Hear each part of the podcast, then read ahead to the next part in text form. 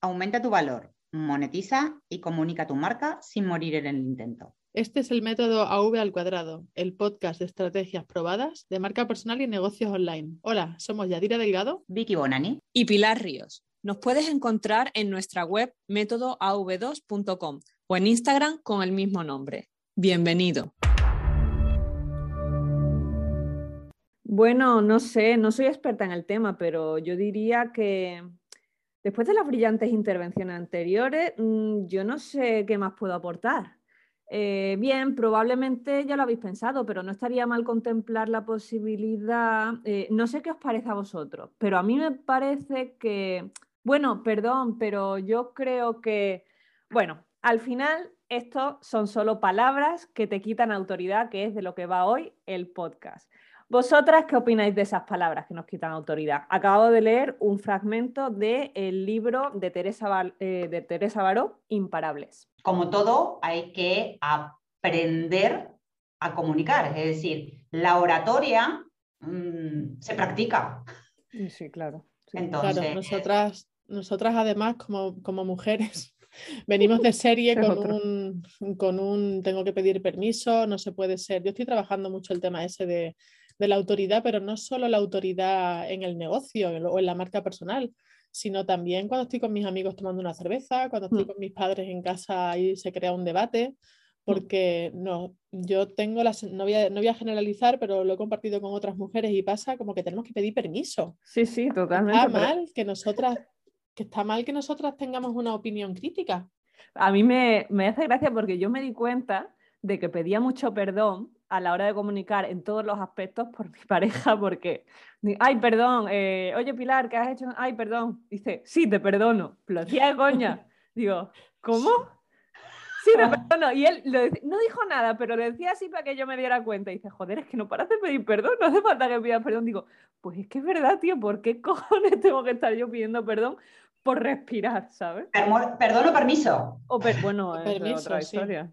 Ay, mm, espera, perdona, pero perdona, pero te quiero pedir un... Ya cuando los mezclas los dos, eh, apaga y vámonos. Sí, sí. A mí muchas veces cuando se intenta trabajar esta la comunicación asertiva, se llega a eso en exceso. Es como dar una vuelta más. O sea, para ser asertiva, yo, voy a hablar siempre yo en mi caso, aunque lo he visto que no soy la única, pero nos, nos, a mí me cuesta mucho distinguir entre estoy siendo borde y estoy siendo mm. súper mega asertiva ay, perdona Pilar, pero es que tu tono...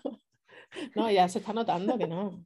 es verdad. No, no, pero es que lo dice, me hace gracia porque a mí también me ha pasado, digo, uy, no quiero, a lo mejor estoy siendo muy borde, pero mm, ahora mismo estoy, sí que estoy en un punto que digo, mira, tío, si crees que soy borde, pues no puedo gustarle a todo el mundo, a tomar por culo. No sabes, lo he tomado pecho.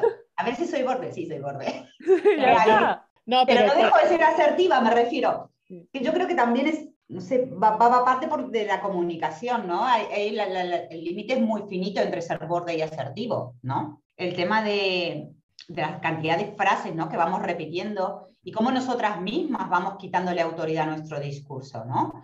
Eh, yo tenía un profesor que decía, eh, no aclares que oscurece. Entonces él decía, cuando tú dices una cosa y estás convencida de esa, ya está. No empieces a querer aclararlo y a explicarlo porque en realidad lo que estás haciendo es quitando autoridad a tu primera frase y probablemente te estés contra, encima contradiciendo. ahí van justo dos cosas. Lo que estás diciendo, Vicky, es que me encanta porque eh, encaja con dos cosas que hacemos mucho y es, sobre todo las mujeres, alargar la frase de manera interminable con el, el resultado de que vuelvo a explicar. Claro con el objetivo hoy con el, objetivo con el resultado de que al final no se, se entiende o no se acuerda la, eh, persona que te está escuchando de qué iba la cosa.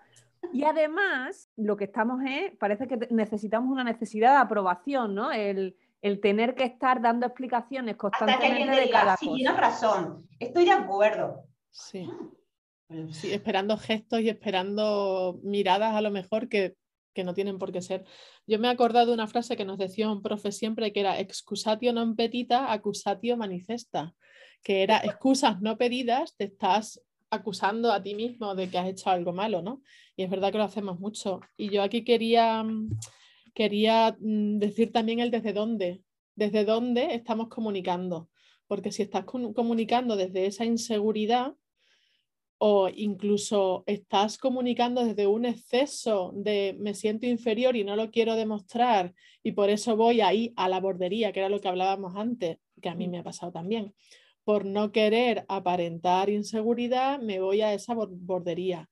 eso sí que es difícil, porque sí que eso sí que es la delgada línea de ver cómo te das cuenta tú de, que está hablando desde el ego y no desde. Claro, desde dónde estás hablando. Yo no sé si, claro, desde el ego, desde el ego todos estamos, pero al final desde qué emoción también. Desde una emoción. pero yo me refería desde el ego malentendido. Sí, sí, sí. A ver, yo recuerdo que cuando, bueno, por suerte lo he cambiado, pero yo cuando era más joven era muy chula. Que muchas veces me doy cuenta que, sobre todo en temáticas que para mí eran nuevas, entonces entraba en la comunicación chula, ¿no? Yo esto lo sé, yo esto, yo, yo, yo, yo, yo, yo. Ese aprendizaje lo he tenido con los años, pero era una forma de comunicar que me quitaba autoridad porque todo el tiempo estaba reafirmándome a mí misma ¿sí? mis conocimientos, mi expertise, mi sabiduría. Es la coraza. La coraza esa que te ponías de espérate que yo sé. Claro, y eso también, eso también quita autoridad porque el, otro lo percibe aunque nosotros no nos demos cuenta. Yo que sigo a, a Josepe, no sé si lo conocéis, pero trabaja el tema de la comunicación también y dice muchas veces eso, para empezar, enfócate en el mensaje que quieres dar, no tanto en ti que no sabes y no quieres y qué que, más cara te quieres poner para comunicar, ¿no? Enfócate en que tienes que dar ese mensaje porque si ese mensaje tú no lo dices, hay gente que no lo va a saber y le va a perjudicar en su vida por alguna razón, ¿no? Y desde esa contribución, desde ese estoy aportando valor, pues sacas tú, tú, sacas el ego, porque lo que tiene importancia realmente es el mensaje y que el otro se sienta. Exacto, no tú o lo que estés diciendo. Yo, por ejemplo, me gusta mucho seguir a María del Olmo. Eh, de hecho, lo recomiendo aquí porque tiene además vídeo incluso para las que y los que tienen poco tiempo, tiene reels que te dice además palabras concretas. De hecho, tiene un, un reel creo que dice palabras que te quitan autoridad y entre ellas está el, ay, pues no sé, lo siento, mm, temas que ya estamos hablando. Vale, este...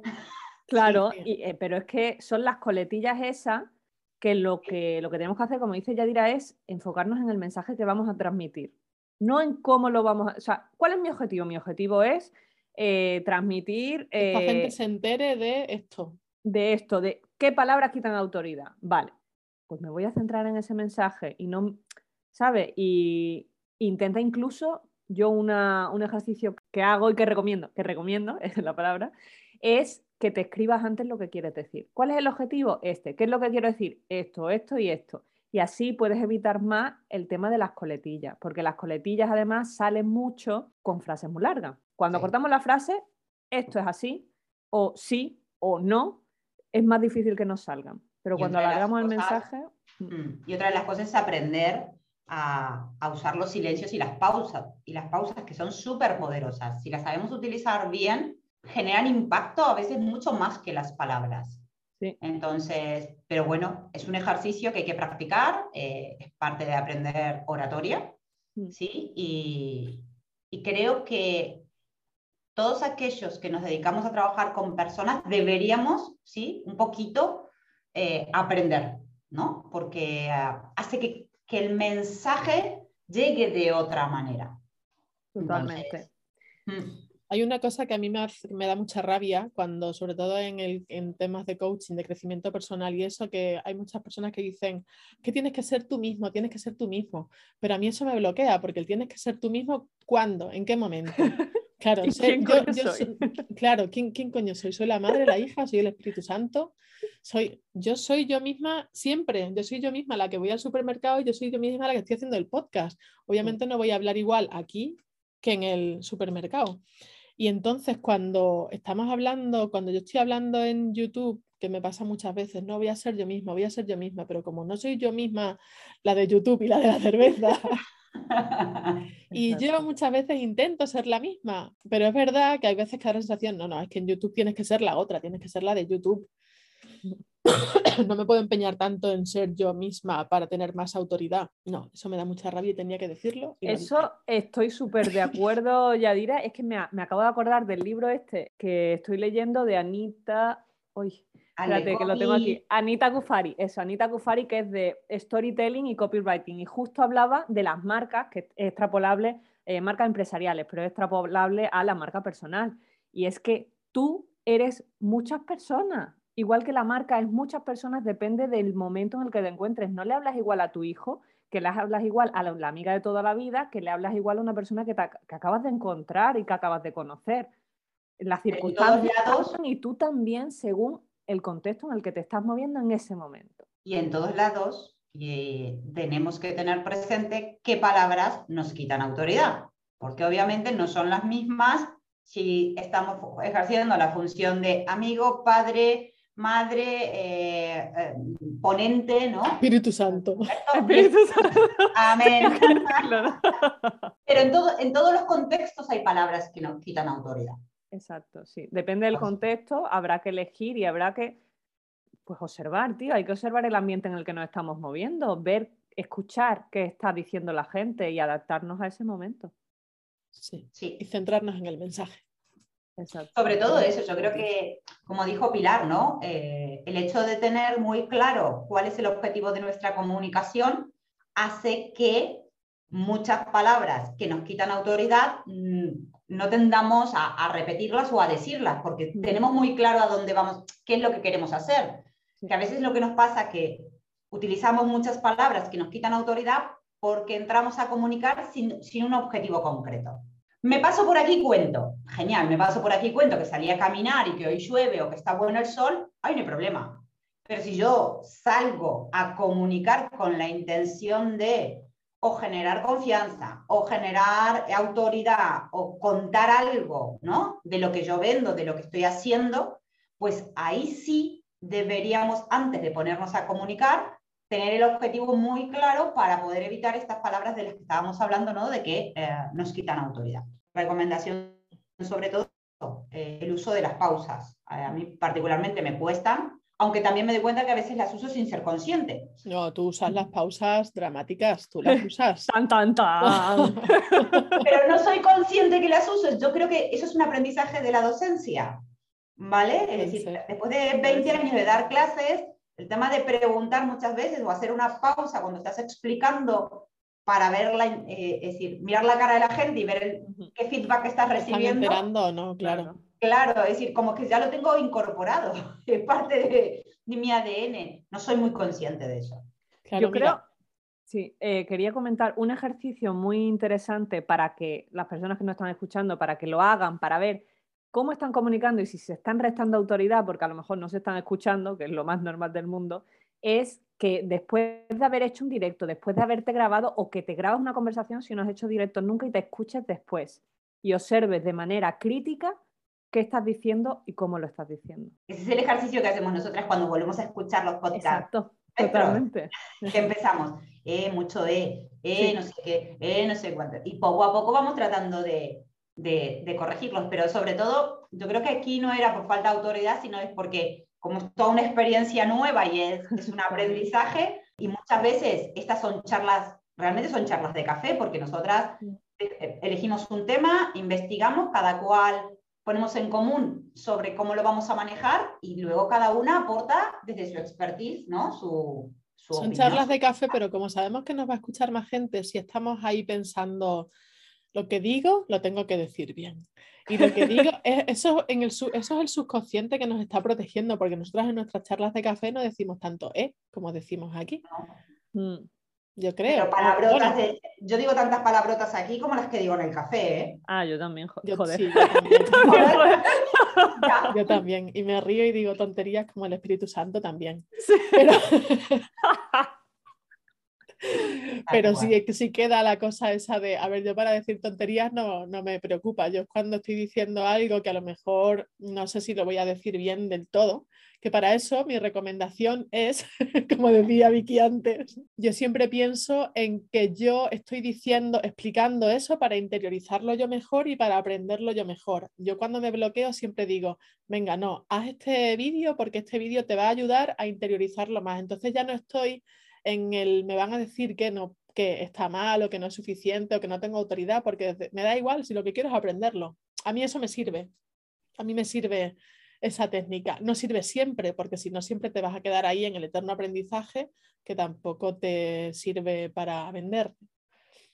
Pero me quedo con esa. Ahí yo iba a proponer, no sé si tienes alguna recomendación, Pilar. No, eso, la última era que, te escuches y que escribes y, toma nota, y tomes nota de lo que estás escuchando de ti, de manera crítica, porque a veces nos da mucha vergüenza, a mí me pasaba, eh, escucharme. Pero con esto del podcast, por ejemplo, me está viniendo muy bien como ejercicio.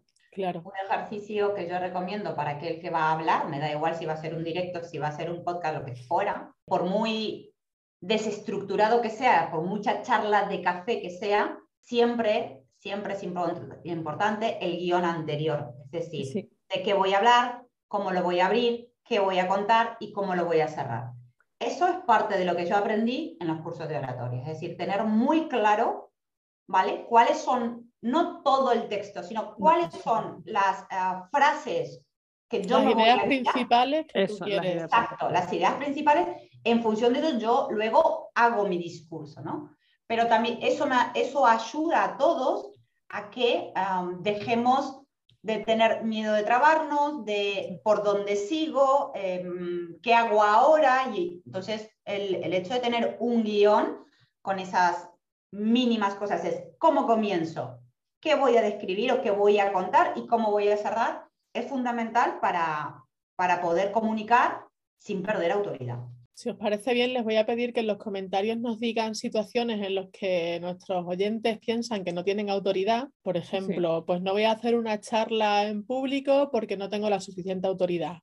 O no hablo cuando estoy con mis amigos de ciertos temas porque creo que no tengo autoridad.